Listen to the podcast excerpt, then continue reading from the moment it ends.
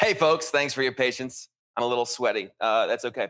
Uh, yeah, these uh, MacBook Air cords are wonderful, you need the specific one, and that changes all the time. Okay, uh, so this is a bit of an interactive presentation. Um, I'm not a fan of slide decks. If I can instead invite you into an experience, so um, invite you to in your browser, and if you're the type who wants to see source code before visiting a URL, props to you. I just open source the code for this presentation, which happens to also be written in React Native as one example of the many things you can do with React Native. Uh, zoom in. That doesn't really help you with the URL, which is github.com slash arcade city. And you can find it at the top there or do slash rnprez. Cool. Uh, that also has a link at the top to where this is hosted, or you can go directly to that, which is rn.arcadelabs.co. Um, um, if anyone has trouble accessing this, let me know. Uh, a thing I intended to do but did not get to was uh, take the links uh, and put them into a separate doc, which um, that might be something if anyone has trouble getting into these links, uh, the ones that are in this world. Uh, maybe someone could help kind of get that uh, we'll figure that out later. So um, we're going to be talking about mobile apps today. I'm going to give like a five to 10 minute introduction to what is React Native in the context of mobile application development, why you should care about React Native, why I think React Native is the smartest choice for anyone who's looking to learn uh, mobile application development today. Uh, 30 to 60 second overview of how React Native is currently being used by a number of Bitcoin and Lightning apps you've probably heard of. Um, I'll briefly touch on some of the like no code alternatives if you wanted to build a mobile app and not touch any code. I don't really have any experience with that, but uh, found a good list of resources to share. Um, and then we're very quickly going to get into the link called Snack, which is kind of the equivalent of, I think, a few weeks ago for the web dev seminar we were using, CodePen. It's basically CodePen, but for React Native Expo apps. And I'll explain what those are in a bit. A uh, brief intro to the world. If you hop into the world at rn.arcadelabs.co. Um, this is a, a, kind of pointer lock situation. So you want to click once on the browser. It assumes you're on a laptop. Uh, I'm not, not sure if this will work at all on, on iPad or mobile, but uh, move around with WASD. You got a little um, physics simulation here, just kind of randomly uh, shooting cubes and spheres all over the place. Uh, fun fact each of these uh, uh, 3D assets are also React components, and we'll get into what that means a little bit later. Uh, but like this box here has a little bit of HTML attached to them that says, I am a React component. Click or hover to change my state. Uh, WASD. And so are you in pointer lock? So like click with your, um, okay. Okay. What browser are you using? Okay. Um, sorry, I've only tested this in Chrome. Um, you, okay, cool. So I'm I'm guessing you might have some like really aggressive like ad block or something. I don't know what there would even be on this. Cool. Uh, so the if you remember a few weeks ago, for those who were here for the React um, seminar, you know, there's different things where you have like a use state hook, and you can kind of like change the state of things um, we're basically changing the state of this React component called a cube. Uh, it changes pink when we hover over it, and if we click on it, it you know goes up and then goes down. Okay, um, this is just a fun little thing. So there's my opening slide. Welcome to React Native for Noobs. Um, we're going to step through these links over here. Each of these uh, is a link. So if you hover your mouse over it and click it, it'll pop open a, a link. We're going to step through these. Um, one little gotcha if you are coming back to the world from an external link. Sometimes if you like click again, it'll open the link a second time. Uh, it just one of the peculiarities of pointer lock. You just gotta want to move to the side a little bit before reclicking. I whipped this up like all yesterday, so it's not exactly polished. Just a little quick demo of what you can quickly build um, with React and React Native. Um, so first of all, let's go through the first tab, and you're welcome to follow along on your own computer, or uh, I'll step through it up here. Uh, React Native, I like to call it the one good thing that ever came out of Facebook. Uh, the scroll down at the bottom of reactnative.dev, which is the official uh, React Native website. Uh, you'll see it's from Meta open source. Um, they open sourced this years ago. It's since taken on a life of its own. The Facebook open source team is active in some ways, but it's really become its own standalone community. Um, this has kind of got some good basic introductory stuff. We're not going to be interacting with the development APIs or anything here. We're going to be using the Expo framework instead for that. Uh, but just for some basic introduction, the, the whole idea behind React Native is that you learn one set of code bases, one one framework, um, borrowing heavily from, uh, if you're familiar at all with web development, HTML, CSS, JavaScript, um, very similar uh, versions of those. React Native might have a version called like JSX, um, but it's it's all the if you if you know JavaScript and some of these web technologies, you already know the majority of what you need to um, build a mobile app. So the idea is you're building native apps for Android and iOS using React. Um, they don't really mention it here, but you can support um, all sorts of other different platforms, including Apple Watch. Um, you know, websites, as you've seen, that it's a React Native uh, app running in the browser called React Native Web. Um, you know, iOS TV. I'm not sure their current Windows support, but I know there's been a big React Native Windows push. I haven't paid that much attention to, but yeah, the idea is you write it in JavaScript, you render it in native, code. This is good for some things, but not other things. Uh, and where you would want to use certain of the device hardware, that's where certain libraries you pull in that would let you have access to those things. The best introduction to the sort of native tool set that you have uh, actually will come from the second link here. So if you come back into the world, you may kind of move, re-engage pointer lock, or you can just copy the URL from, it's just expo.dev. And I'm logged into my Expo account. So I'm going to open this in an incognito web browser and just show you the landing page. Uh, so Expo is basically a, a, framework that sits on top of React Native that makes it as easy as possible for you to get a new app started. Um, if you are, have paid any attention to React Native development in the community over the last few years, some of the criticisms about React Native is because it's still relatively early compared to certain of the you know pure native frameworks. Um, there have been maybe some bugs or a lot of gotchas, you know, combined with the complexities of a fast-moving JavaScript ecosystem where there's all sorts of node packages that are changing all the time. Uh, it can be hard to um, keep track of all of what's going on.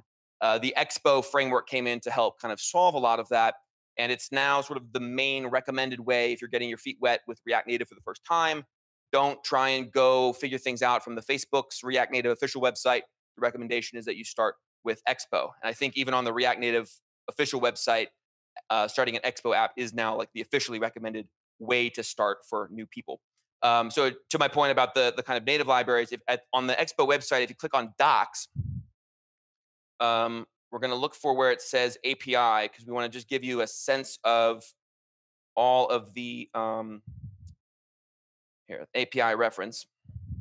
So on the left side here, and if anyone sees anything that like is looks cool or that you want to briefly read the doc of up here, let me know. I'll just read out a few of these. Um, these are all of the wrappers that Expo offers you, packages basically that you could pull into your project to have very easy access to your device, for example, accelerometer. So if you wanted to build an app that used your device accelerometer, maybe you wanted to build a workout app, maybe it paid you lightning satoshis for how many steps that you took, you would use this package, Expo accelerometer. You know, the specific package is Expo install Expo sensors. Um, this stuff you're not going to need to know for today. Uh, there's they've got really clear um, documentation in here for what commands to put into your command line.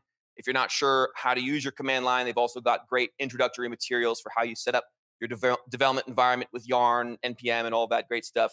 Um, we're not going to get into that today. Uh, we're going to be using the in-browser uh, tool set called Snack, which is going to let us build mobile apps in the browser as well as test them on our device.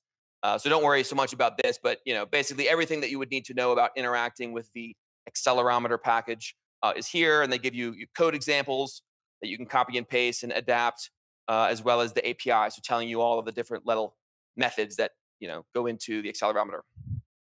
App loading, Apple authentication, application asset. I'm not going to read all of these, but like AV for controlling recording, audio, barcode scanner, battery life, blur view brightness, calendar camera, checkbox, clipboard, crypto. That's just for um, certain cryptographic functions uh, So, for example, like the the crypto um, package for Expo is an easy way of generating entropy on your device.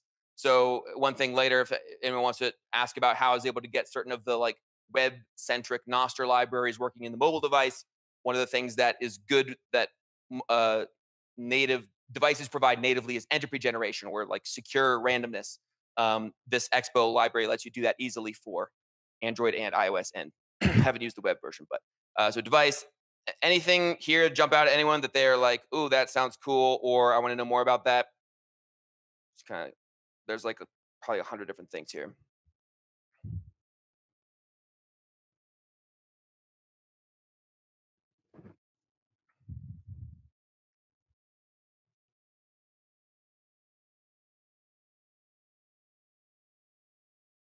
Cool. So beneath that, we have components. These are standard React Native components. Um, in a couple minutes, when we're going to be in the snack together, we're going to be composing a Lightning wallet, a very basic Lightning wallet, using these components. I'll do a super quick intro to them, uh, mainly the ones that we'll need. We're not going to really need activity indicator. We might want to demonstrate in like a loading state. It's just like a cool little load spinner that you can style. Um, buttons, we're going to be using that definitely you know, button, what happens when you press the button, what's the name of the button, what's the color of the button, and an accessibility label. On the uh, API reference, if you scroll down underneath Expo SDK, and you can collapse the Expo SDK uh, to get there faster. It's under React Native components. Right, yeah, yeah, yeah. Uh, so button, image, uh, flat list, we'll probably use that for maybe if we display a, a, list of transactions. It's like a performant way of rendering a lot of data, uh, structured similarly. Um, what else might we use? Input,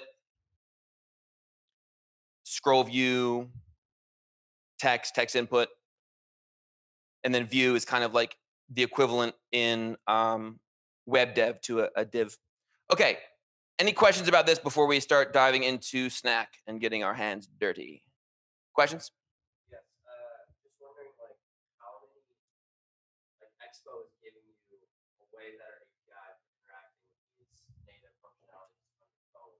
what is it like doing that in React Native? Like, it's a lot more difficult in React Native. Is some of it not possible? Yep. Uh, so um, to clarify, Expo it is React Native. It's just like one kind of abstraction above it. Um, Expo, for example, it's just mainly optimized at the smoothest possible developer experience. So if you want a map, you just go here, you type Expo install map view, and they pull you in what I would call sensible defaults. So the Expo map view, for example, if you're on um, iOS by default, it defaults to Apple Maps. On if you're on Android, it defaults to Google Maps. You can like hard code that if you want to, and then it gives you one kind of unified surface API of I want to create a beacon, and just being able to know this is going to work the exact same on iOS or Android. If you want to do a more advanced map, um, like the map that I've used with Arcade City is Mapbox. There have been a lot of people requesting that Expo add support for Mapbox, but they haven't.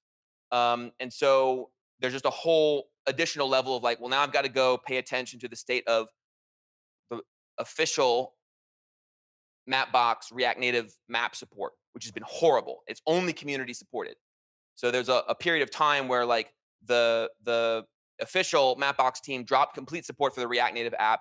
It eventually got picked up by the community. So there was a period of time where it got it like fell way behind the rest of things. So it's like if you don't if if you're the type of person who wants to kind of min max or you really need to squeeze performance out, like you can go deep, but Expo lets you like as a solo developer or a small team have the confidence of like, okay, we know that this Expo API is not going to be randomly shifting. It's like it's solid. You had a question, Super?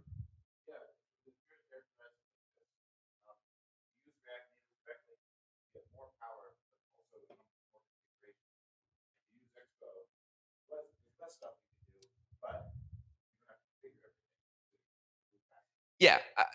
fair, I, I, would draw the parallel to you as a vanilla JS maxi. You know, that would be React Native, whereas someone using React would be more Expo. You can do both. You can do both, both or either. Um, there, there's definitely benefits to going the the, the uh, more bare level React Native approach. But I would say more and more use cases, more and more professional teams are using Expo for for more things. Um, potentially a longer conversation. Oh yeah, yeah. All right, let's go to our. So there's two things that we'll need to do for setup. Um, you don't have to do them, but I recommend you do them. So um, we're going to be going into Expo Snack, uh, and if you want to just kind of open that up, this is the one tab that we're all definitely going to be active in. When you open this up, um, it'll like give you a randomly named project, and you can start changing the code in here however you'd like right now and kind of getting familiar with how it works. Um, I'll come back to that in a second. Uh, the two other things, if you want to kind of build along and, and get to the point where you're able to like get potentially a testable Lightning wallet on your own device, uh, the two things that you're going to want to sign up for are Expo Go, uh, and then create a, a, free account at LNPay, which we're going to use for the Lightning wallets. Um, Expo Go is the official native application for both Android and iOS um, for testing Expo apps uh, kind of in a development environment yourself. Let's see that I got that link correct. Hang on a second.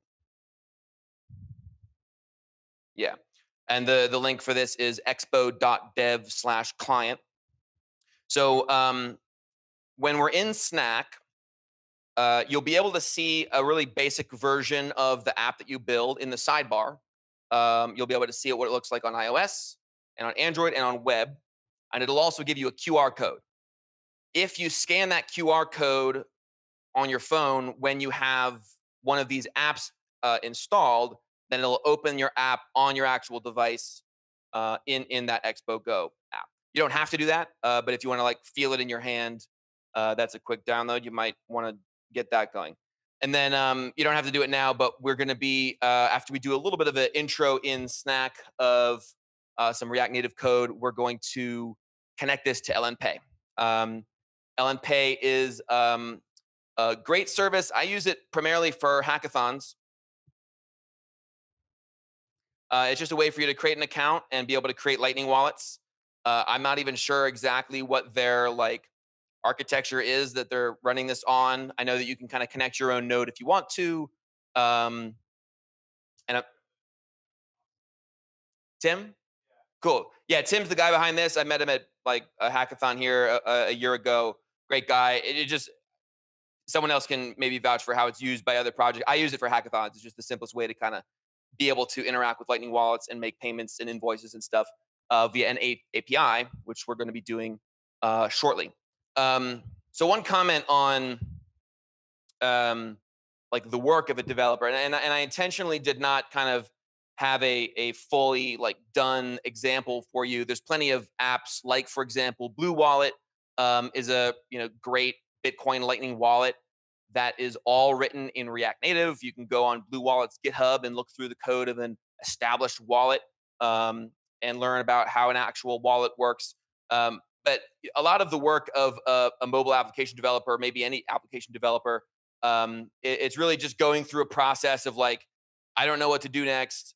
Um, what should I do? What APIs are available to me? Um, and so I, I think it's gonna be valuable as we kind of, you know, I did minimal prep work, just making sure I wanted to use LNPay and Snack and stuff would would work for our purposes. But we're we're really going to over the next hour like build a Lightning wallet together um, and and go and learn learn up on different APIs and things. Um, so when I say API, um, API stands for Application Programming Interface. It's basically a way for code that you write to hook into some third-party service, uh, or maybe it's how you talk to the backend for your app if you have one. Um, we are not going to write a backend for our app. Um, we are going to have um, the sort of front end or client code, which is going to be our mobile app. It's going to talk only to LNPay, and how it talks to it is through an API. Um, the LNPay docs show what the API is. So let's just go and take a quick look through there. So if you're if you're ever brainstorming kind of new app ideas, one way to see what's possible is to just go and see what are third-party services in your ecosystem. What do they offer in terms of an API? These are things that you can hook into. Some companies don't let you fully use their API, but LNPay is specifically intended for application developers to have what are called outsourced custodial wallets. and they got some diagrams here about kind of how it works. But um, if I'm evaluating like you know kind of some of the the considerations I had going through preparation for this is like, well, does this meet my needs in terms of letting everyone be able to sign up right away, not need approval, and to be able to start meaningfully interacting with Lightning? Um, and yeah, there's uh, you know they give certain examples here of different libraries that you can use. Um, we are going to be just doing straight um, curl requests. The um, JavaScript library doesn't really work with with Snack so well. Uh, maybe more on that later. But here's the you can kind of like look again down at the docs and see kind of what's possible. So in the wallet section, we can create a wallet, retrieve a wallet, list wallets, list wallet transactions, list all transactions for wallet send receive, generate and pay invoice, transfer between wallets, wallet streaming payments. It's a little more advanced. Not going to do that today, but key send, uh, and then different things for getting invoice status as well as LN URL withdraw, LN URL pay. So if you wanted to have in your app the ability to just create a QR code that someone could scan and get money right away, it's just simple API calls to the LN Pay uh, um, API. And they, you know, when you create an account, they'll give you an API key. Later in this talk, we're going to be connecting your API key, or I'll connect my API key to our snack so that we're able to make actual Lightning transactions um, in the browser, probably. And and you know the the success will be if we can get that also working on our mobile app. Um, and there may be problems we discover along the way, but there's there's always problems. So uh, half, half what percentage of your time developers would you say you spend like fixing bugs or going from one bug to the next? It's a lot. Cool. Okay. Uh, any questions before we dive into code?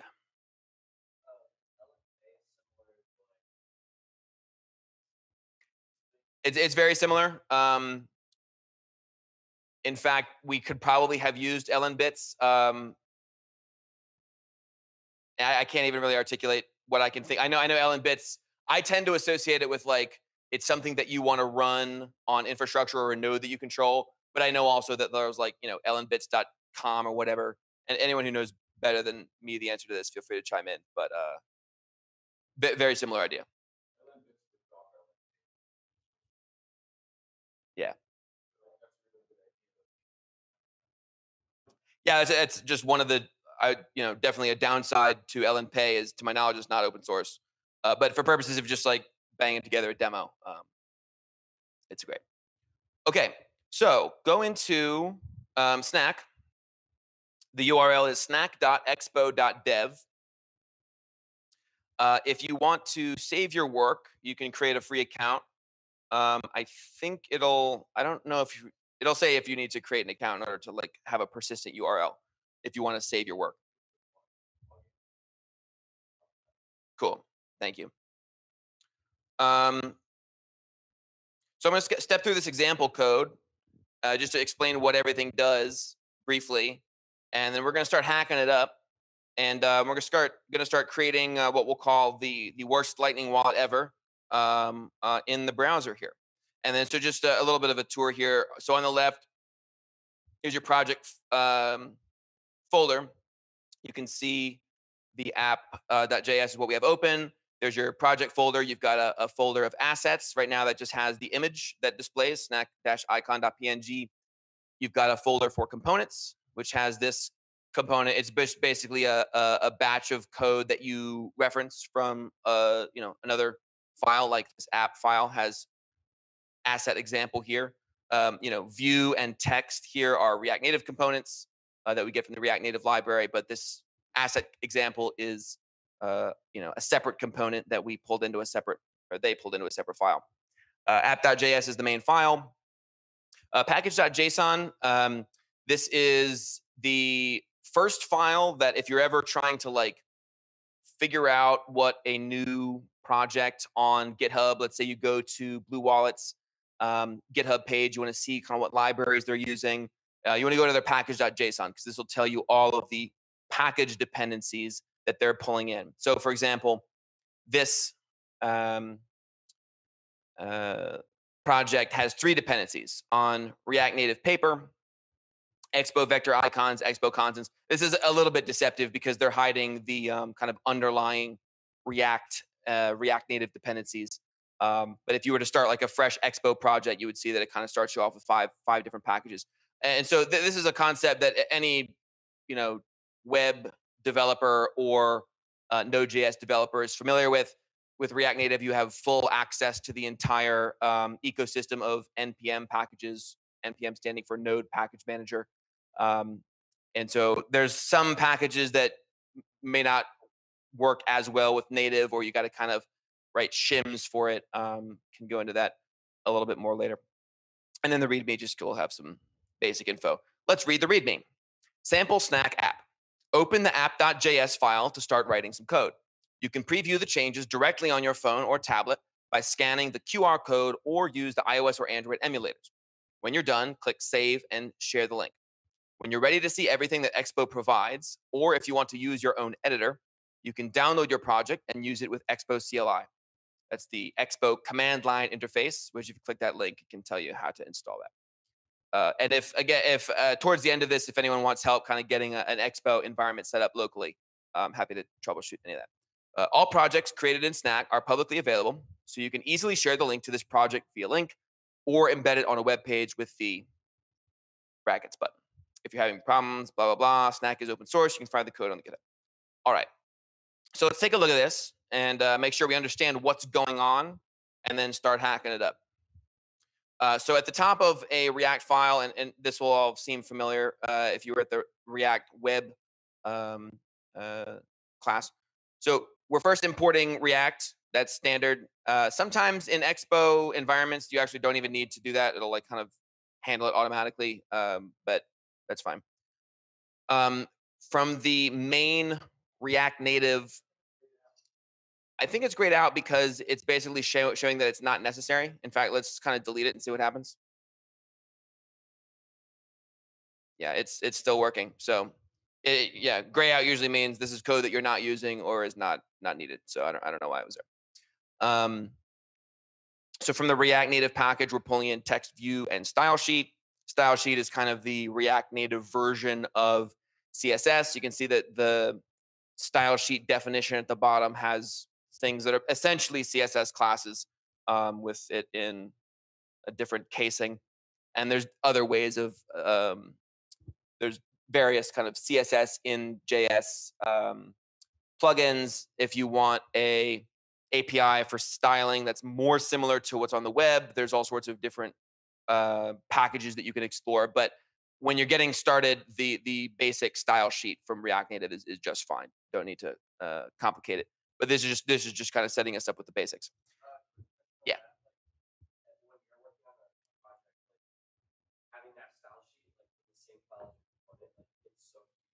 Yeah. Yeah, this is definitely not um, you know structured for large project. Uh, what I've seen often is if there's like a, a, a module like like a ride module, they might have you know ride module folder and then like screens, components, and then within components there'll be like the components themselves, and then living next to the file will be you know ride style.ts and it'll import from that. And then there's some of the various like CSS and JS things have different ways of kind of aggregating styles via templates and, and symbols and all that stuff. Um, so yeah, this is definitely like, you know, large application structuring, you're not you're not learning that at this point. But eh, you know, happy to talk about that later. Um, so here, uh, anything again also with React uh, double slash it's a comment you can import from local files. So this is importing the asset example from our asset example component, which is also just like you know the view, the text, the actual text, image, and the separate styling. go back here. And then card. So React Native Paper is a, I guess they would describe it as like a, a UI library. Yeah, a high quality, standard compliant material design library. Just for if there's different like UI kit things, you'll you can pull pull these in to make it look a little more pretty than the um, kind of base React Native components. Let's start hacking this up. what should the background color of our terrible lightning app be? Black was the first thing I heard. Yeah. Where did our text go? Okay. Let's also set the text for now to be white. And uh, as you type, you'll get these type hints. So you can see kind of what's possible to go in that text style. And you can see, maybe you can see, oops. Where it says TextStyle here, this is actually the type. Um, and then uh, again, a separate conversation is um, uh, I use TypeScript. Um, some people don't like TypeScript. There's different kind of typing libraries. But even if you're not using TypeScript, you still have some access to the type. That they use TypeScript, I think, under the hood to kind of help you with this this code completion. And uh, if you kind of hover over each one, it'll uh, it should give you a little bit of hints about like what the props or the description of that. Um, some of that you'll just get way better in your browser. Uh, this is kind of like a basic version of everything. Uh, let's try setting our paragraph text to white. Okay, so we can see everything. Um, this component, we don't really need that right now. Let me try commenting out asset example. Okay, the uh, standard way of shortcutting comments didn't work. Um, one interesting gotcha is that if you're inside of a return statement like this, this is called JSX. And then this here would be Java. So if I wanted to like write something and then comment that out, and by the way, I'm hitting Apple slash is the commenting shortcut. Um, but you can also just put two slashes there. Uh, if you're if you're trying to comment something out uh, inside of JSX, uh, there's a different syntax, which usually your text editor will have. Uh, let's see if I even remember. Yeah. Anyway, so I just wanted to kind of remove that real quick and just see what that would look like. Okay, so now it's just basically an empty card. Um, we can bring card back later. For now, I'm just going to delete that. And uh, let's call this Where's Lightning Wallet? And then under that, let's put another text, kind of a subheadline. And now, right now, that's just using this paragraph style. This is going to be kind of sloppy. So basically, you want to just code do the one principle that I like is just do whatever's necessary to get you the thing that you want until your code starts like smelling and then go back and refactor it. Um, let's so we're gonna do something smelly, which is we're gonna be like copy pasting some of the things that are relevant from there. Uh, but we're gonna make a couple changes. We're gonna say we want the font size to be 12. We don't want it to be bold. Let's see if that auto formats it for us. Oops. And then there's yellow squiggles. Let's see what the yellow squiggles mean. Unusual style detected, styles.subheadline. Well, that's because we haven't used it. That's called a ESLint type hint. That's nice. So we're going to put that up here. So instead of styles.paragraph, styles.subheadline. And we don't want this huge margin. I want to change the margin on paragraph to be margin horizontal. So it's not also margin vertical. And then I'm going to change worst lightning wallet to say, seriously, do not use it. Okay. So let's think about it. When someone opens up our worst lightning wallet, what do we want them to see? Okay. Let's do this. First, I'll do balance, zero. I'm just hard coding zero. And this is probably worth giving it its own text style. And feel free to diverge from this and do whatever you want uh, aside from this. Uh, you're also welcome to submit a PR to the presentation if you want to edit the 3D world at all uh, and kind of study that. Um, all right, so styles up balance. Let's go down here. Sometimes it'll auto tab this for you. All right, let's do balance.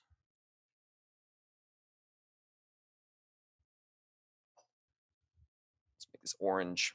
You can use um, hex or RGB or uh, just basic words in here. Let's align that.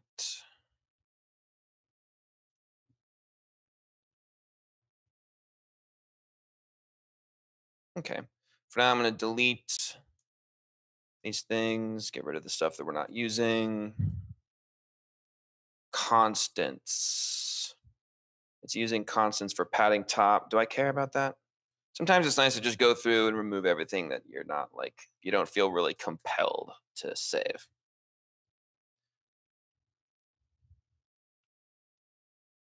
Okay, I'm going to do something now that's optional.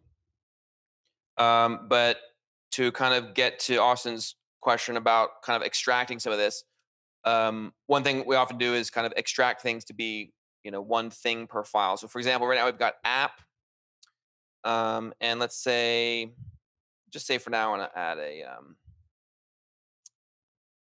a separate file. We'll call. Can I rename? Yeah. Let's go on here. Well, that's not good. It's not letting me scroll down there. What does that do? Duplicate. Okay. We'll call this um, styles.js delete this extra thing if I can.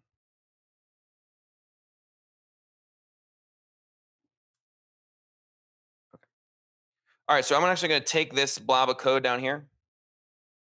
I'm going to copy or I'm going to cut it. And I'm going to come over to styles.js and I'm going to paste it. And then there's two changes that we need to make. Anyone want to know what we need to do here? Uh, yep, but what about in this file? What are the two things we have to do? Yep, so right now, if you're just declaring a const, that's only going to be accessible in the file that it's in, but we need to export it so we can uh, import it from other files. And then what else do we have to do?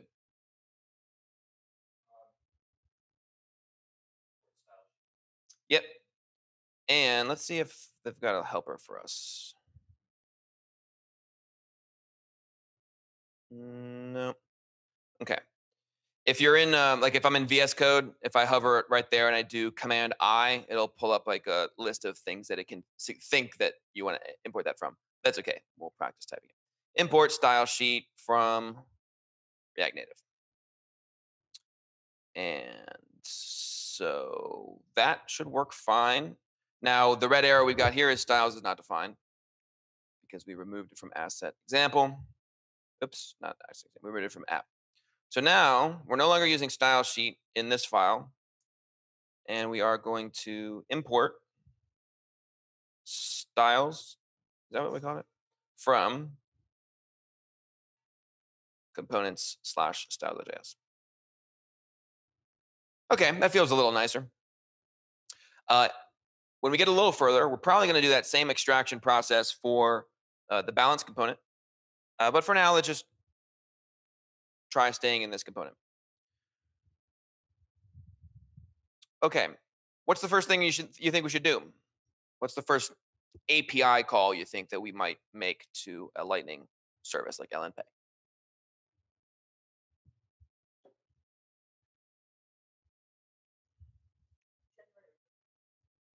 We could try that. So for code that we want to run, let's say we want to run once or maybe we want to do it, maybe we'll attach it to a button. So let's write a function. Let's write a function called generate invoice. And you'll note that I am kind of above the return statement, still in the app component. And you can write standard JavaScript here. So we're going to write a kind of ES6 component. Um, and we're going to make it an async function. And for now, um, I I don't remember if we have access to a console log, which I make heavy use of. So let's try this and see if we have access to that. All right, so the first thing I want to do is, um, in order to test our function there, we could put it in a use effect to make it run automatically, but I actually want to tie this to a button. So let's set up a button. I think it's going to be button. And now button is the thing where like almost every time that I need to use a button, unless I'm doing like the most basic stuff, I'll be like, oh, how, what do I need to do with this again? And so for button, I'll go, now button being a React Native component, sometimes then I'll go to the, um, official React Native docs. Let's see what they say for button. Maybe they can give us an example. Let's try copy pasting this. They got a little copy icon here.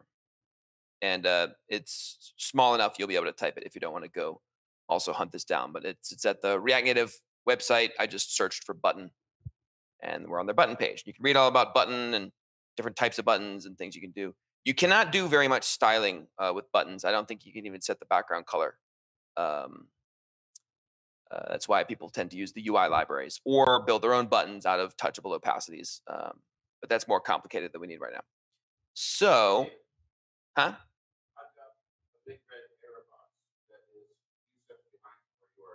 What does it say? Um, it says components slash. Constants is not defined. Cool. So, oh, there was a line that I removed that you did not remove. Uh, there's like a padding top where it invokes constants. I just deleted that. It just adds a teeny amount of padding um, to take into account the like spacing of the um, app header, which given that everything's centered, I didn't think that's really necessary. So I deleted that. Yeah, you can do that, or you can copy the import from app.js, which I deleted, but you probably did not, where it said like import star as constants from expo constants, if you wanted to keep that. I, I just got rid of it. Okay.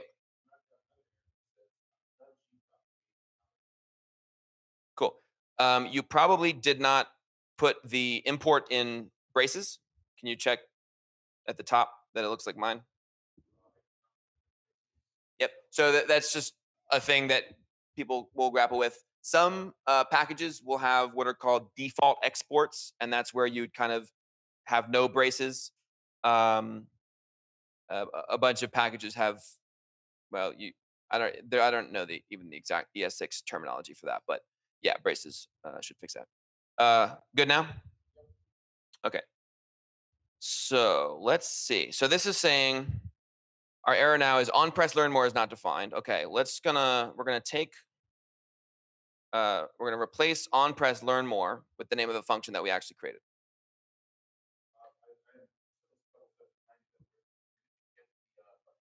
So the button code I got from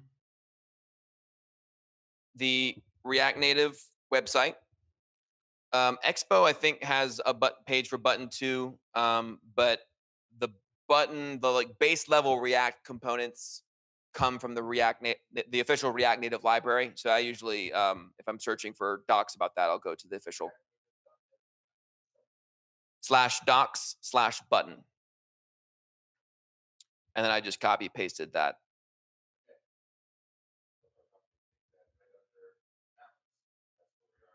Yeah. And let's see if I can add some style to this. I think there's some limitations with what we can style and can't. Yeah, for some reason, um, a lot of components can take a, a style object, like to set margins, and the base layer button does not let us do that. To get around that, we could wrap the button in a view and put the margin on the view. In this case, for now, I'm just going to go add a margin bottom to our text, see where it says balance. I just don't want the, the button to be right underneath the balance. So I'm going to go back to our styles to balance. I'm going to put margin bottom 30. And you all can feel to make whatever you think looks good.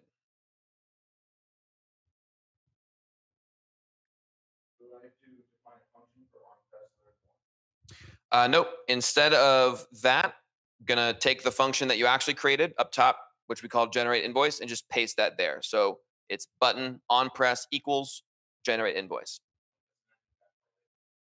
Okay.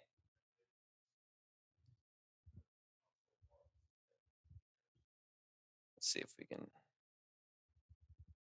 All right, so we'll change the title of our button to generate invoice. And now let's see if what happens if we press this. Now, I don't know if this has access to our console. Let's see. Uh, if you're on Chrome, um, Well, if you're on Mac, Option Command J opens up the developer console. Otherwise, you can go to uh, Chrome View Developer JavaScript console. Um,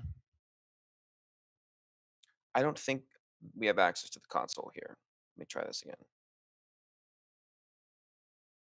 Yeah. Okay, so what you can do instead of that, it's a little bit more annoying. You can just throw an alert. Oh, I didn't press the button, so I wouldn't have known if that would have worked.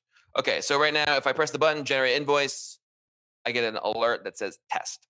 So at the at the moment, we're just making sure that we have a button. When we press the button, we're going to call a function. Then we're going to put the right logic into the function.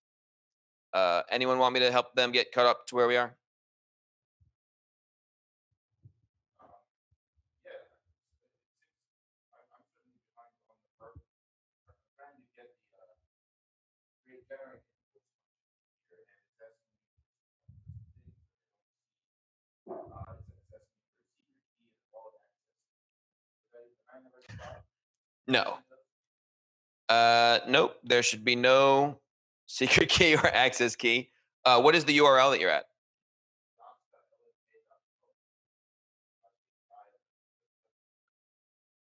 Oh, yeah, we're not doing the LMP stuff yet. What? Yeah, I don't know. I don't know what page you're on. We, we yeah, we haven't gotten to the LMP stuff yet.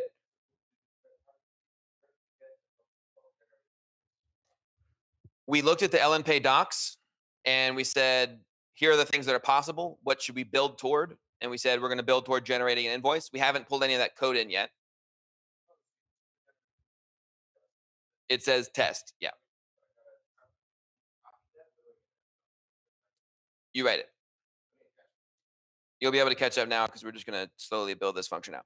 Okay, so the first thing we're going to do is um, experiment with the fetch API. I think you use that even in the web uh, tutorial, but to make an HTTP call to an API.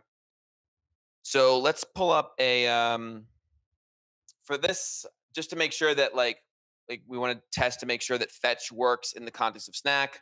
I might go Google something like um, mm, demo fetch endpoint JavaScript code. Top link is JavaScript fetch API explained by examples. Let's see if there's something in here that I can grab.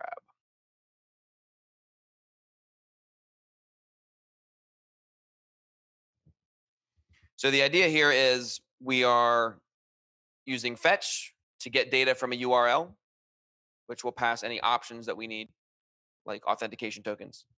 Uh, once we get information back, we handle the response, and if there's any errors, handle the error. And let's see if it can give us an example for an API. Looks like this is just kind of basic stuff that doesn't have.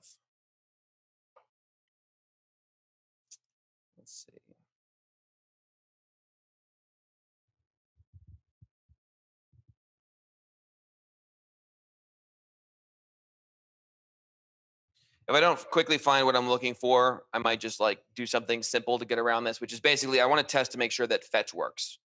So let's do, let's just fetch, it doesn't have to be prettily formatted. Let's see what happens if we fetch google.com.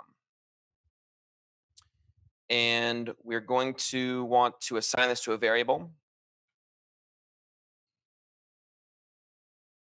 We'll do const response equals, and then fetch is asynchronous, so we're going to await for it. And usually I would console log the response just to see what happens. In this case, I'm going to alert it.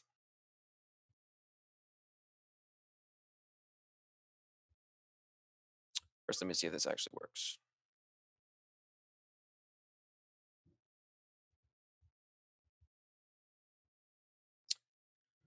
Um,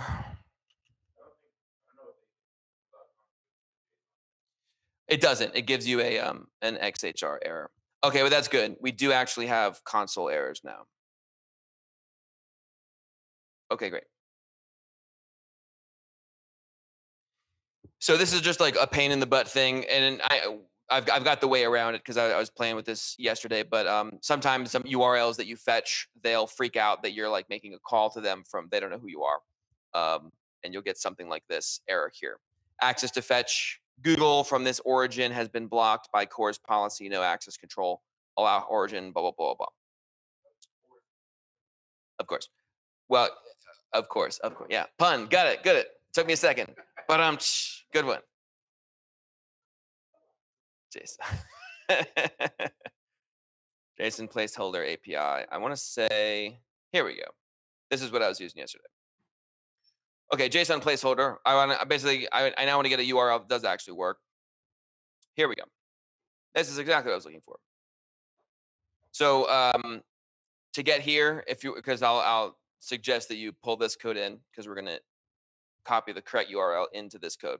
Uh, JSON placeholder dot typicode.com. Or if you Google JSON placeholder API, it's the first thing that comes up. Okay, so there, here's a batch of code that I'm going to throw over to here.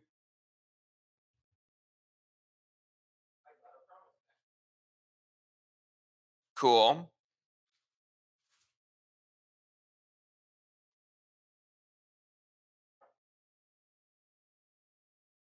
Uh,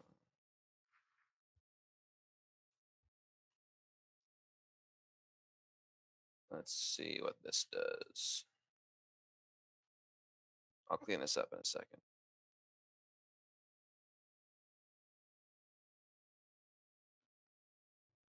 Oops.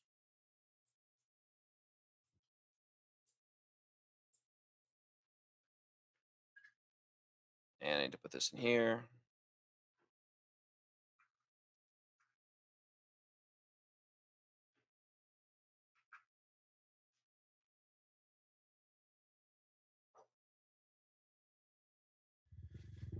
Uh, so one thing to note is that um, there's two different ways of writing the same kind of asynchronous code. Uh, one is kind of chaining promises. So fetch, it, basically it's like this returns what's called a promise, which is basically like, hang on a second, I need to go get something. Stop going through your code until I give you the answer.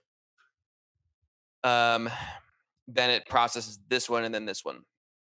Um, and the async await is like the other way of doing that.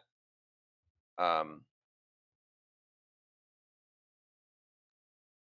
okay, so here we go. So the error that I got was fetchres.json is just is not a function. So sometimes you just kind of need to like monkey with this a little bit. Let me just uh, do this, clean this up.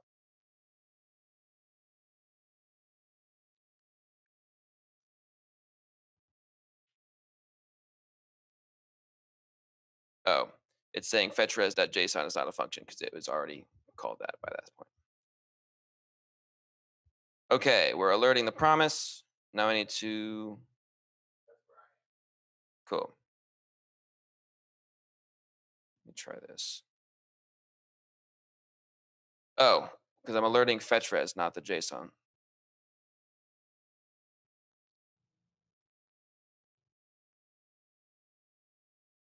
Try this.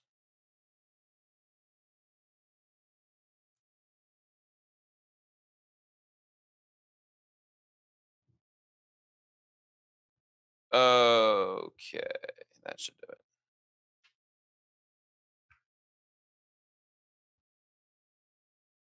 Parse.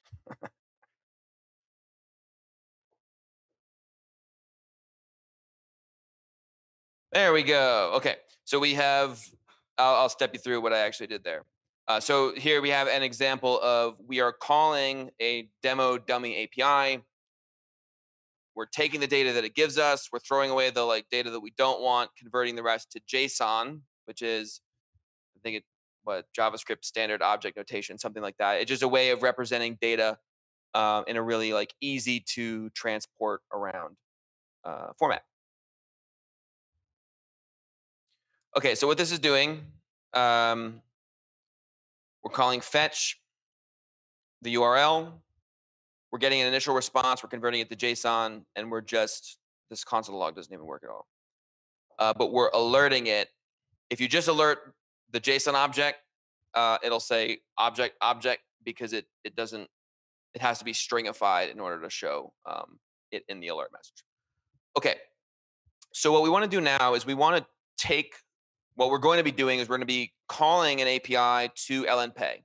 And it's going to be giving us a really long code of LNBC, blah, blah, blah, blah, blah, that we're going to want to show that data in the wallet in the form of a string and a QR code both. Um, and so whenever we're m- manipulating the same kind of data, um, we want to put it into one variable that then gets displayed different ways. So before we, you know, in a second, we're going to go uh, get into LN Pay, and I'm going to create a new account so you can see uh, and step through that with me if you want, uh, or you're welcome to set that up now. Uh, but the first thing we're going to do um, is get data that we get back from an API showing to the user. So this alert thing is super annoying.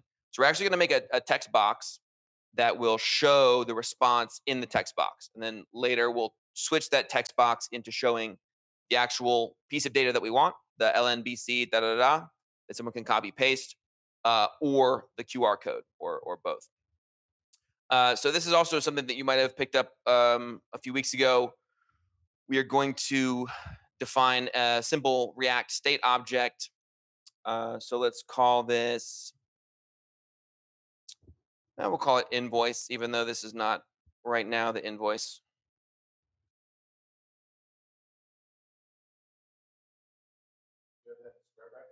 Yeah. And we'll need to pull in, use state.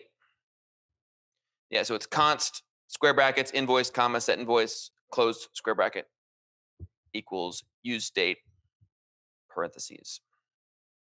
And we can even, um, I don't think we have to, but to start, I'm just going to put an empty uh, curly braces in there so we'll at least have something to render in our little text box to know that it's working. Yep, that's what we're doing now. So import use state from React. Uh, that's not React Native. That's just like common to React. Okay, so maybe underneath balance, we'll put a little. Uh, I'm to copy the. I'm to copy where it says balance, and let's just make that say invoice.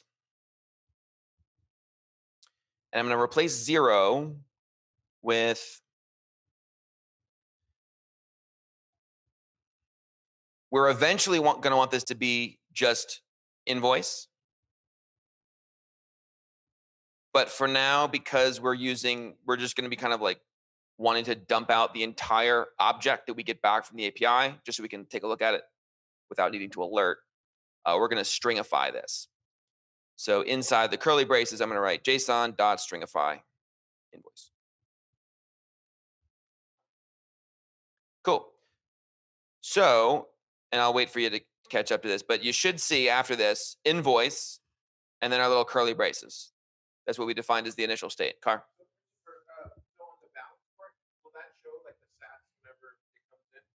Yeah, it will.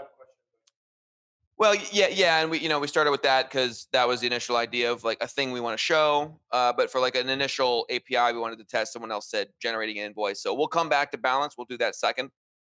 But let's just want to test out generating an invoice, and uh, it would be cool if we can kind of,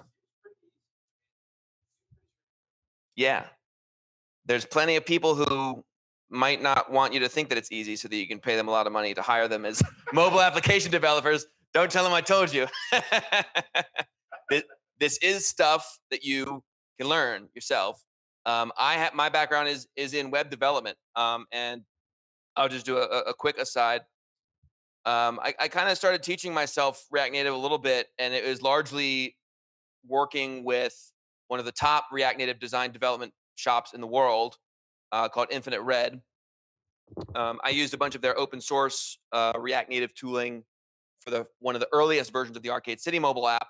Uh, we ended up raising some money and we hired them, and they got a case study on their on their website, uh, just kind of going through this app that they designed and built most of for us. And so, getting to, you know, work with the code base of an agency that charges thousands upon thousands upon thousands of dollars and study the patterns that they use over a period of a couple years that's what like made me into a really good react native developer i would think myself decently good um, but the cool part is that the majority of the stuff that i learned from them is actually open source and they um, release a, a boilerplate called ignite um, if you google infinite red ignite they just like a few days ago released a new version of this. Um, so when you get to the point when you do um, when you're using the command line instead of snack, um, generally you would start by doing um, an expo. Like expo gives you a tool for expo create new app. Uh, that's how I create my apps uh, these days usually. Uh, but if you want to have like quote unquote application boilerplate that like gets you navigation, screens, proper application structures.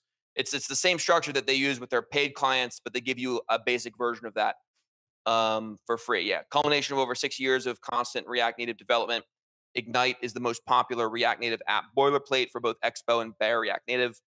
This is the React Native boilerplate that the Infinite Red team uses on a day-to-day basis to build client apps. Developers who use Ignite report that it saves them two to four weeks of time on average off the beginning of their React Native project. Yeah.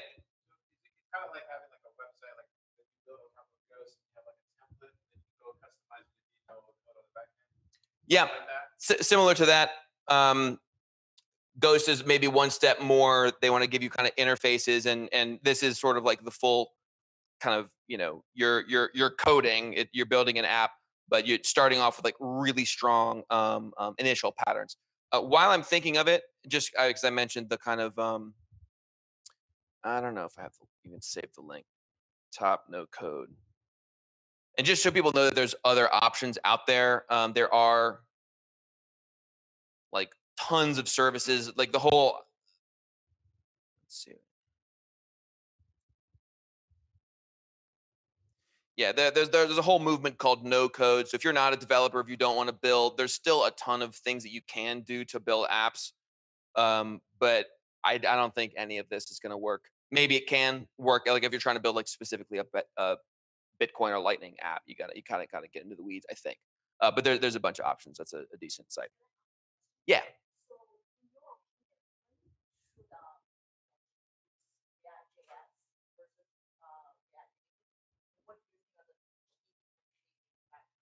Yeah, I would say that um, it, it really depends on the project. If you are trying to, if you are a small team who's trying to get a product out sooner than later, and if your team, for example, happen to be primarily web developers, React.js, like that's going to be the fastest way for you to get feedback users probably is a web app. Um, I'm making the shift in some of my current business operations, shifting from mobile to web, web first. But I feel really empowered to do that in part because I know that in this React and React Native ecosystem, there's so much code reusability between the two. I can very easily shift the, the focus of the platform uh, as much as possible. If you have a really solid web application, let's say that you're, you know, optimizing initially for kind of the best practices of hosting a web application, which might be to build it in Next.js, but with React, hosting it on Vercel. That's what a lot of like startups do these days. You can still take a lot of that code and, and pull it into a React Native environment before too long. It it could be worth if you know that mobile is important. It could be worth creating. You know, the the the web tooling, for example, of React Native has evolved to the point it's gotten quite good. Uh, the the presentation URL is a Expo app using the web tooling, uh, but it also does not yet have as good of support for some of the like URLs and SEO that, for example, Next.js has. So there, there's trade-offs with both of it. I would say web can be just fine for getting started. I wouldn't necessarily say start with mobile if if you if you have folks that are more experienced with web. It's definitely cheaper to get web developers than mobile, but I think that the cost of mobile is going to come down as as these technologies get more adoption. Hope I answered your question. Okay, let's keep going with this. So we've got a little, um, you know, we've connected a piece of state like a like a empty JSON object to this. Now let's set that and make sure that our API call data. So instead of alerting it, let's set in the uh, callback of the API call, let's do set invoice JSON. And if all goes well, if I hit the button, boom. Okay, so we've got our demo API call now connected to our interface. And uh, before we jump into the LN bits piece, this might be worth testing to see if we can get it working on um, mo uh, mobile. So, so I'm, I'm in the web view here just because that tends to be kind of quickest to update. Uh, but you can also do, they've like, got in-browser iOS emulators. Sometimes there's a little bit of a waiting list. I'm actually going to try to do this on my own app, and let's just see if this works. Make sure the API call works. So I'm just going to scan this QR code with my phone. You all might be able to scan this QR code too, see if it works. Okay, so I've got here, worst Lightning wallet. Seriously, do not use it. Invoice. Ta-da. Okay. That is the worst Lightning wallet. Let's see.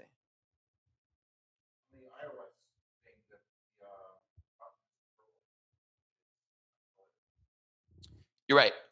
Um, oh, oh, oh, yeah, and that's because um, so there's some differences between the web and the iOS and Android, how they handle some of the more native components, and that's where part of the, part of the, the, the thing is that like the whole idea for React Native is they want to use as much as possible of native components as possible. And because iOS, Android, and web may have different different default definitions of what button is, they'll look different.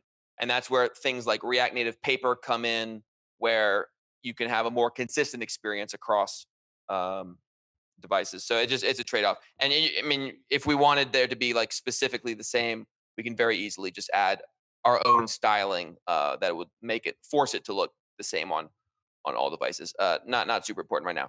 Uh, any questions before we dive into LN Pay? Uh, can someone confirm they were able to scan the QR code and get it working on their device?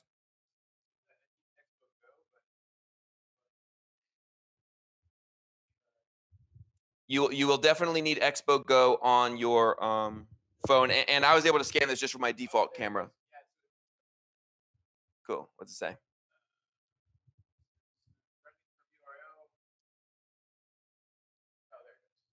Awesome. And if you hit the blue button, does it give you the info? Sweet. Okay. It works. So you can scan.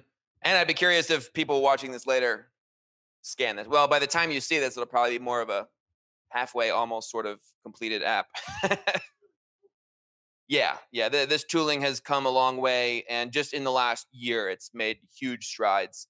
Um, yeah, the, this all this tooling is available only at the expo level, not not at the base. Congratulations.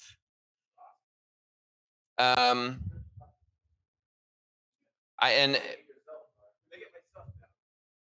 maybe at the end of this, I can do like a five minutes on kind of the pain in the ass that it was to get the Nostr libraries working on mobile. I, I eventually did, uh, but that's you know potentially illustrative of advanced usage. Okay, so let's um let's make our first L- API call to LN Pay. All right, I'm going to set up a new LN Pay account with keys that I'm okay being super leaked. Okay, so LN Pay, let's just step through the. Uh, so LN Pay is a service. There's a guy named Tim. I think he's an Austinite. Um, Lightning Network Solutions software and implementation partner. If you're familiar with LN bits, I would say just like a super simple, mostly custodial, closed source, like Lightning wallets as a service. Like you just make it very similar. Yep.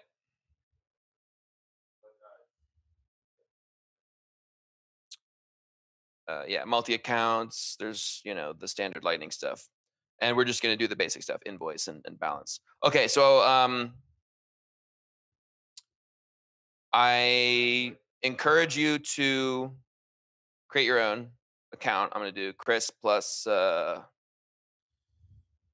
uh, hacks at arcade.city. Okay,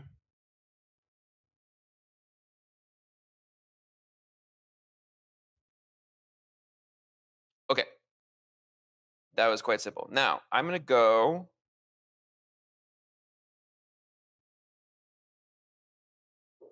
All right, first a little bit, little tour of, of LN Pay. So services, wallets, you can create, manage, send, receive from fully functional wallets to segment your funds across services. Lightning node, you have the option of connecting your own Lightning node uh, to this. Uh, we're not going to do that. Developer dashboard, API keys and general integration, info, webhooks, API logs, API docs. Okay, so if I want to learn what's going on, uh, we're gonna you know get into the docs. But let me first go to wallet. There's a bunch of stuff you can do via the dashboard. So this is a wallet that it created for us. Uh, let's see what happens if I go here. Details. Okay, so this is like a super basic interface where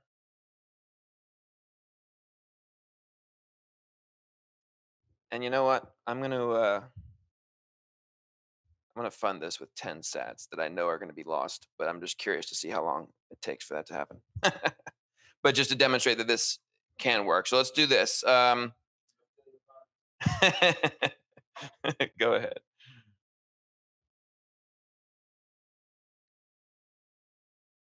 Let's throw six sats in there.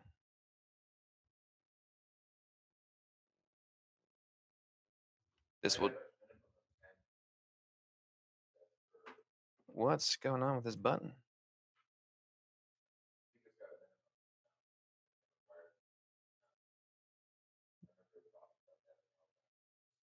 It's interesting that it's not giving me an error message. Oh, there we go. An internal server error occurred. That's not good. Let's try 10.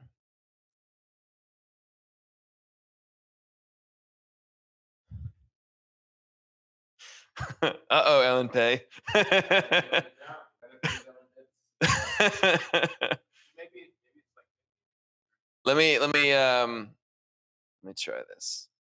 Now that I've refreshed. 25 test. Yeah, it looks like this is having some trouble. Well, let me try this again with a um Well, I, this was working literally yesterday, although I wasn't I wasn't using the interface. I was using the the developer API. Well, let's go test it out. So let's go into the docs and let's go to where it says let's see, we want to receive, so we want to generate an invoice. Okay, so here's the uh, URL. And so in our snack, where we put HTTPS JSON placeholder type of code, uh, that's where we're going to put this. And you'll note that it has colon wallet underscore key. So we're going to want to put the wallet that we want to receive into right there.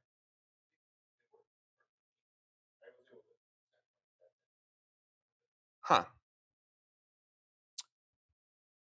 Well, good to know that it's kind of working. And so wallet key. This says, see the access keys section on how to define wallet key, although it should be just in that. And then this, this is also extremely important. Um, the differences between secret access keys and public access keys. SAK is intended to be used server side only and is meant to be as secret as secret keys can get, aka if that gets exposed, your funds will be stolen. This key has permission to perform all requests across the API. The PAK, public access key, is intended to be used client side only and is intended to be paired with a wallet access key. The PAK essentially serves as an account identifier, while the wallet access keys provide a level of control over wallets. This dynamic is helpful for when you want to have wallets perform certain functions client side, but do not want to expose your entire LNPay account. Um, yeah, public access key cannot perform any list functions. So there may be some things um, because, for example, this says the public access key cannot perform any list functions. So as we're like coding in Snack, we are not going to be able to have the Snack pull a list of transactions unless we use the secret access key, which again, make sure this is a throwaway account if you're going to be putting your Snack, your secret access key. That's where then potentially proper architecture would come into play if you're actually putting this into an app. You might have your own backend API service where you have store the secret keys that your app talks to so that you're not exposing the keys, you know, don't don't take this as lessons of, of best practices as we're throwing keys around LNPay and, and, and web interfaces. It's just to kind of demonstrate proofs of concept that you can build on later.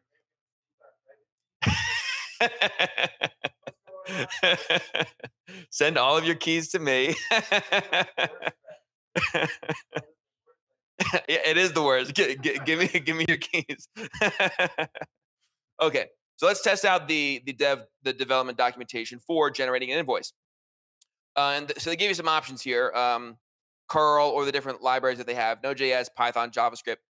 The JavaScript um, does not work for us. Um, I'm not going to get into the reasons of that. Just different import stuff that doesn't work with the Snack environment. Uh, but curl does.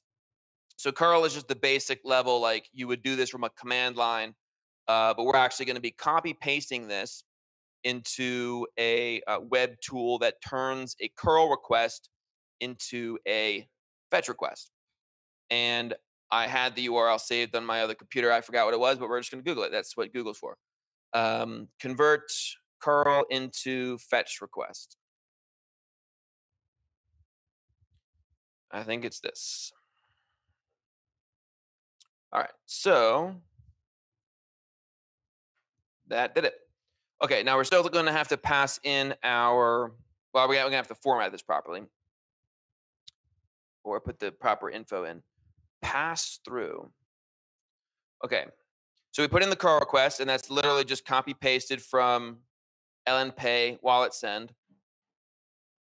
And one thing that we are going to want to do here is put in the proper key uh, because this runs some kind of encoding on the key base something. I don't fully understand it, but when I was playing with this yesterday, um, the only way that I could get it to properly work was to run it through this thing with the key. Again, that's not best practice, but uh, fine for demo purposes. So I'm going to go grab the. Um, I'm going to go grab the.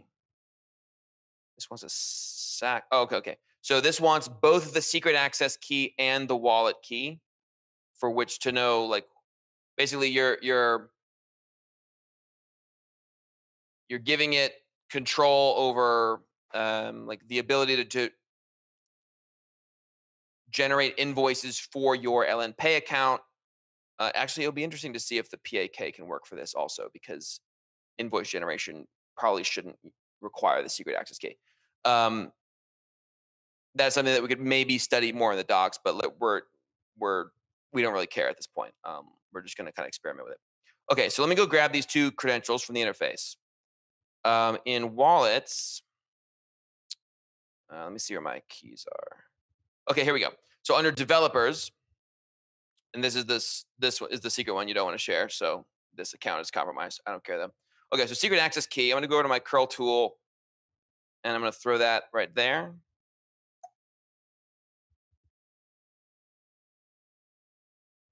And then where it says wall underscore xxx, I'm going to go to my wallet. I'm going to go to details. I'm going to go to access keys. The wall underscore at the top one, wallet ID.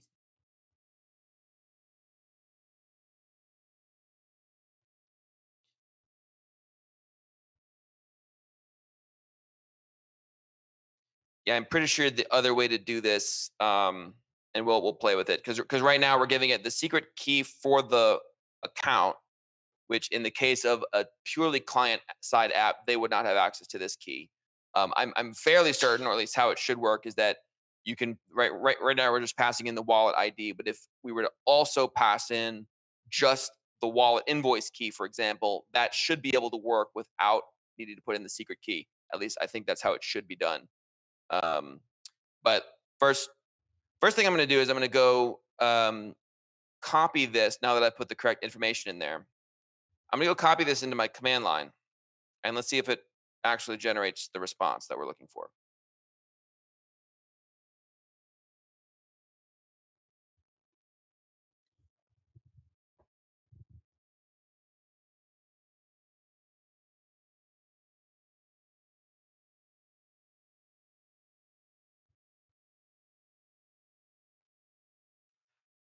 Got that same internal server error.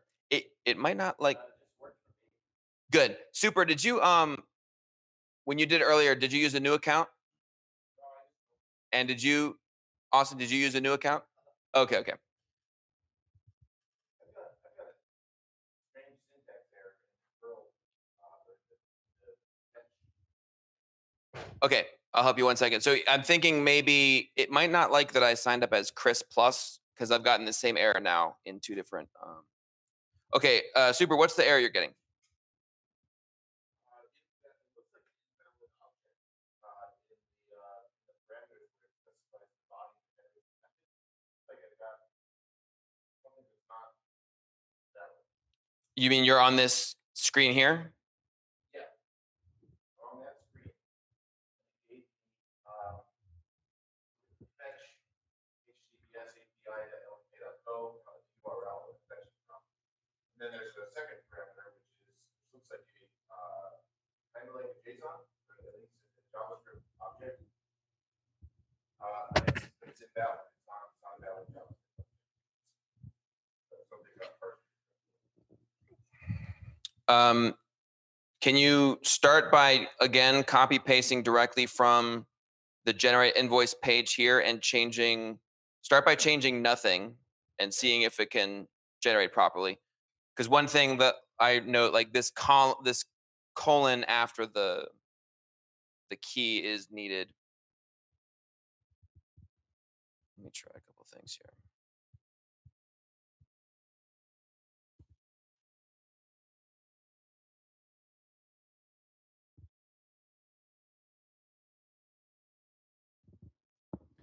Because what I might do is um, pull open my. Uh,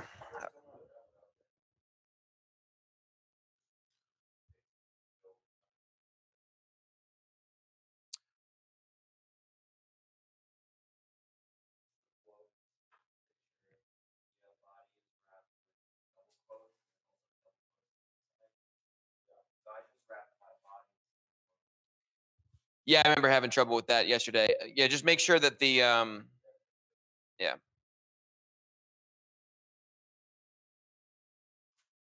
Internal server error occurred.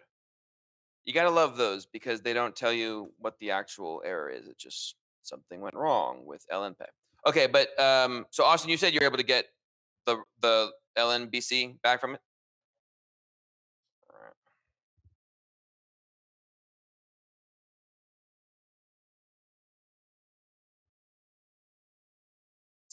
Uh, let me think about how to get around this.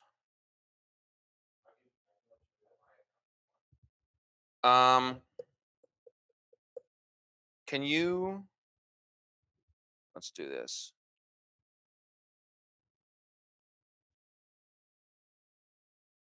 Yeah, super. Maybe if you send me on Telegram the curl or just the curl.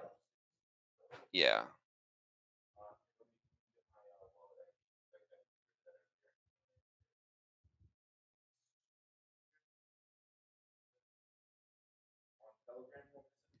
Yeah.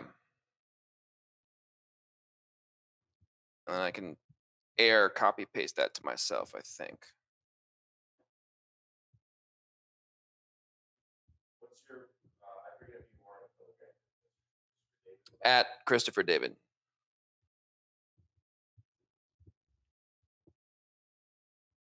Uh,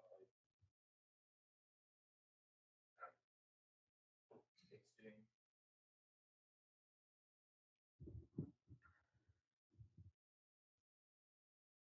Okay, and sending.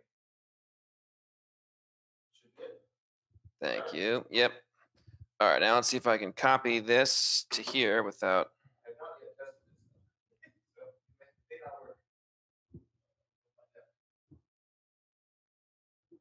Okay. A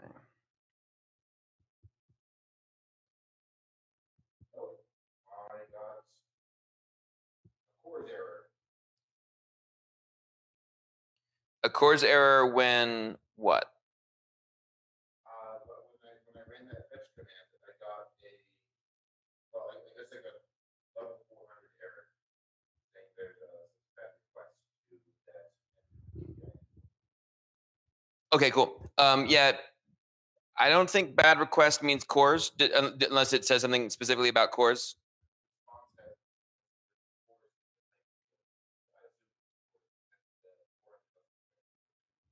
Hmm.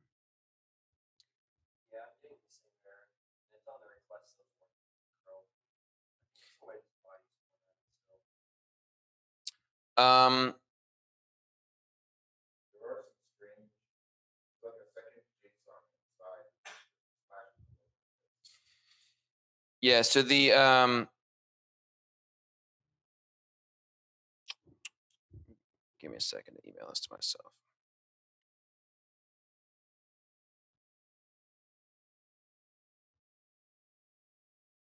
Uh, while we're figuring this out, any questions anyone else has about React Native or Lightning or apps or the ecosystem or anything else?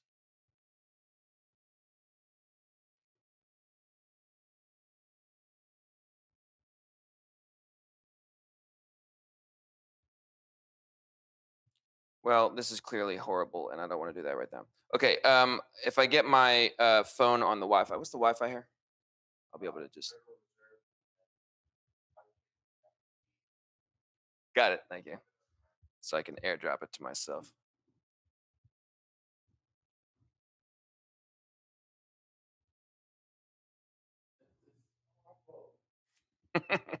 Welcome to mobile application development, everyone. this is how you'll spend half of your time. You run smack into a wall and you're like, oh, what is this? But you, but it's, yeah, it's, it's the simple stuff that can be complex and still drain a bunch of your time. Um, okay. So I've got those connected. So I should be able to airdrop what you sent and then test it.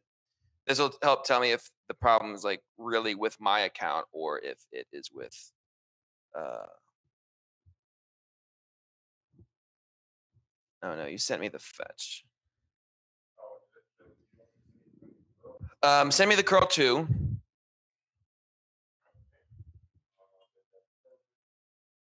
But let's go throw this into the snack and see what happens. Okay, thank you.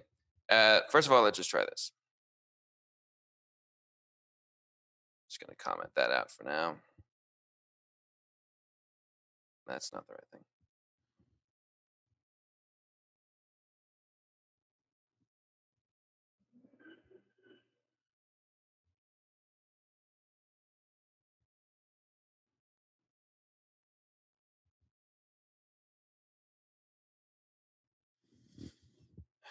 Usually I can copy paste from one. Here's what. My wallet says, "Switch to another well-known my private key." So, feel like that. I think that's too much. Where can you eat for four sats? Yes.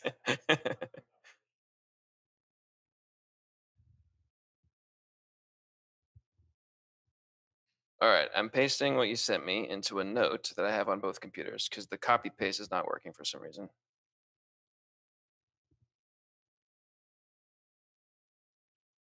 Maybe the internet's just broken today.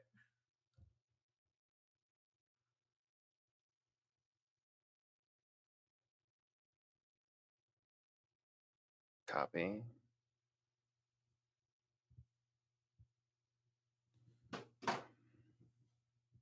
All right, let's try not to horribly dox myself. Okay.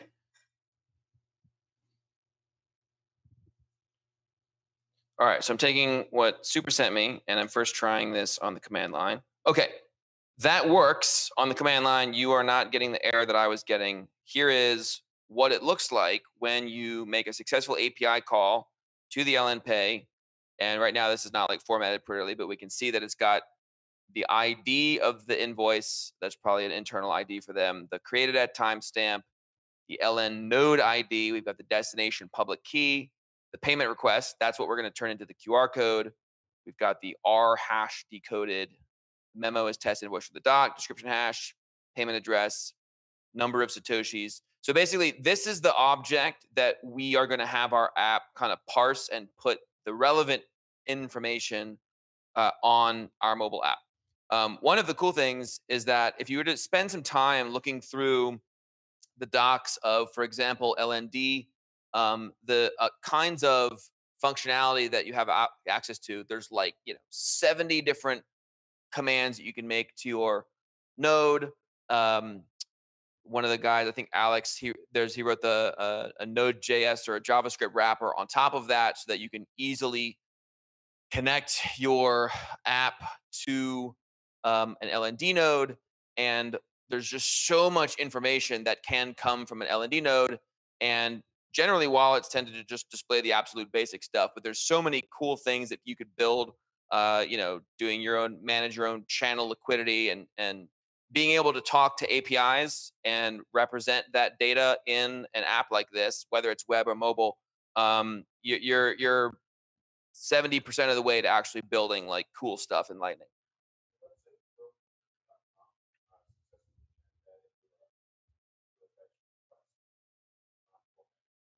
Oh, nice.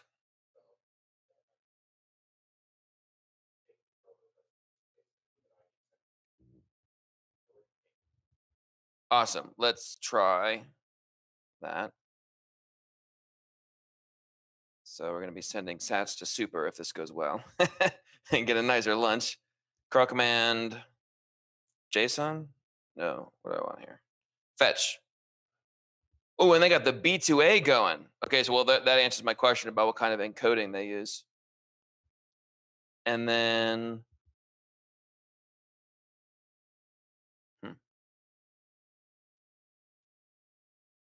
And you can also note that they're doing a JSON stringify here. That might be what the other one didn't have. Okay, so let's put that into our code and see if it works.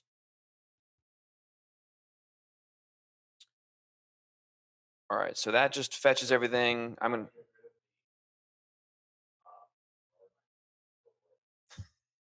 Get rid of the what?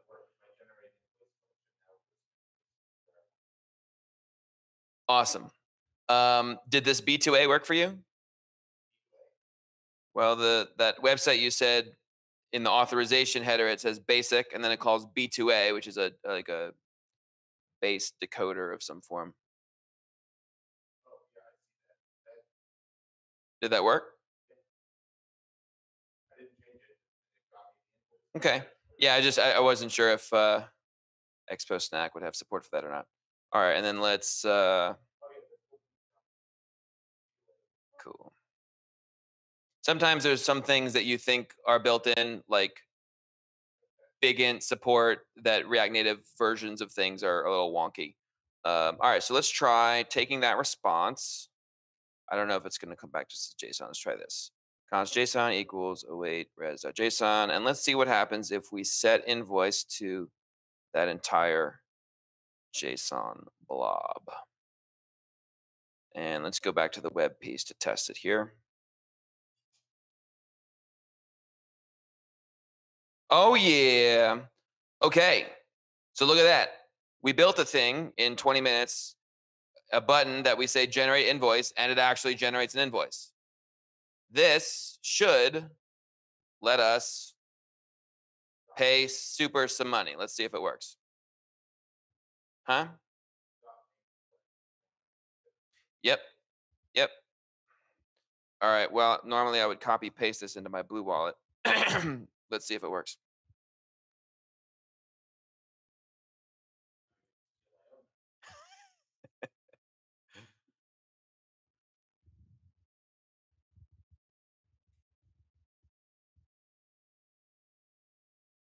No, it's only wanting to.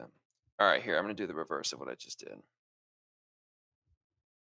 Actually, I've got that here now.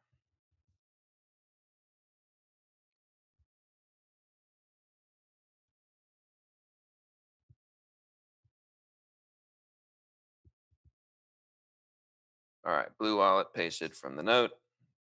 Sending five sats, tend test invoice from the docs via lnpay.co. Potential fee, zero sats to one sats.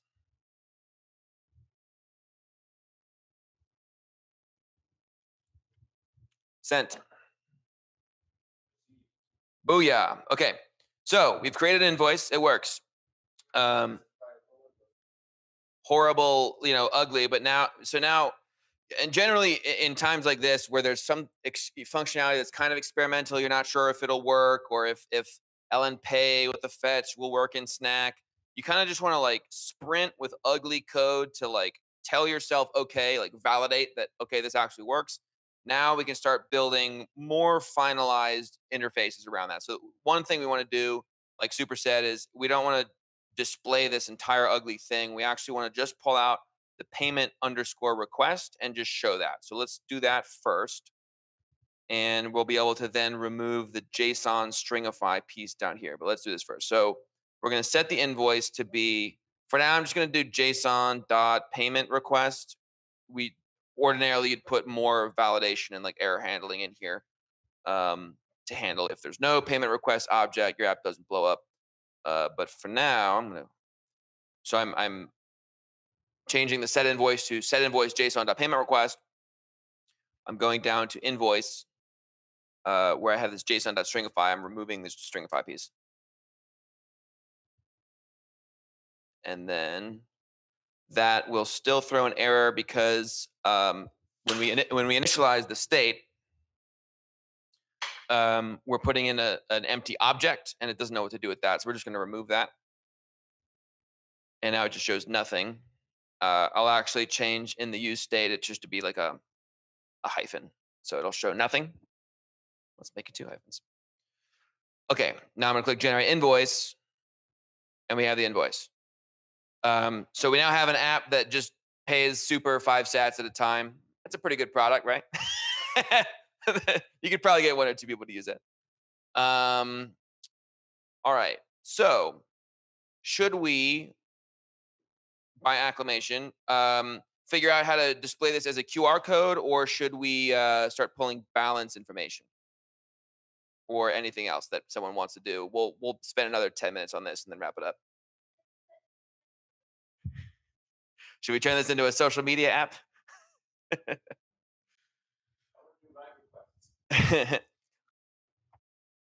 um, it's maybe worth mentioning. Um, so th- that's fine. I'll, I'll kind of wrap that up, but uh, it's, it's worth mentioning that. Um, so this, you know, bull run that Super started, this demo that I built hooking into similar code. Uh, I mean, not not the full experience, but like the the kind 60 Nostr event request. Um, this is just an example of an interface um, that works for both web and mobile. You know, built using Expo code, and the the demo code for that is in in one of these repos here. Um, yeah. So let, let me just say some concluding thoughts. Um, I like one thing Austin said in his presentation, which was that there's going to be a whole wave of application developers entering the space, the Bitcoin space, and they're not all going to be, um, you know, low-level protocol nerds caring about what's going at the BIP level and arguing about, you know, all of the many wonderful things that get discussed uh, at at a, a, bit devs and and you know, BIP level protocol stuff. I love you know following all that stuff to the extent that I can, but I happily let most of that kind of go in one ear and out the other because um, I want to help flesh out what the application layer of Bitcoin is. I know that there's going to be you know more help and maybe tooling or some sort of platforms to make things like Bitcoin and Lightning and perhaps Nostr tooling available so that developers don't have to spend you know the year that I spent over the last year diving into protocols and getting the level of familiarity that I now have uh, to be able to answer questions like how do we add images and videos? Well, now I can tell you about what I think makes sense from the Sphinx model and not, and and how to do that, do this with Nostr or whatever. But um, I'm really interested in helping solve for people coming into the space that have a background or they're just super passionate and they're web developers, they have related skills. Uh, and you can see how possible, how easy it is relatively once you have, you know, the, the the tools and frameworks that can help you get started quickly to come in and it's it's it's not too complicated. You, can, you can read the docs, uh, you can learn, you can hack something together.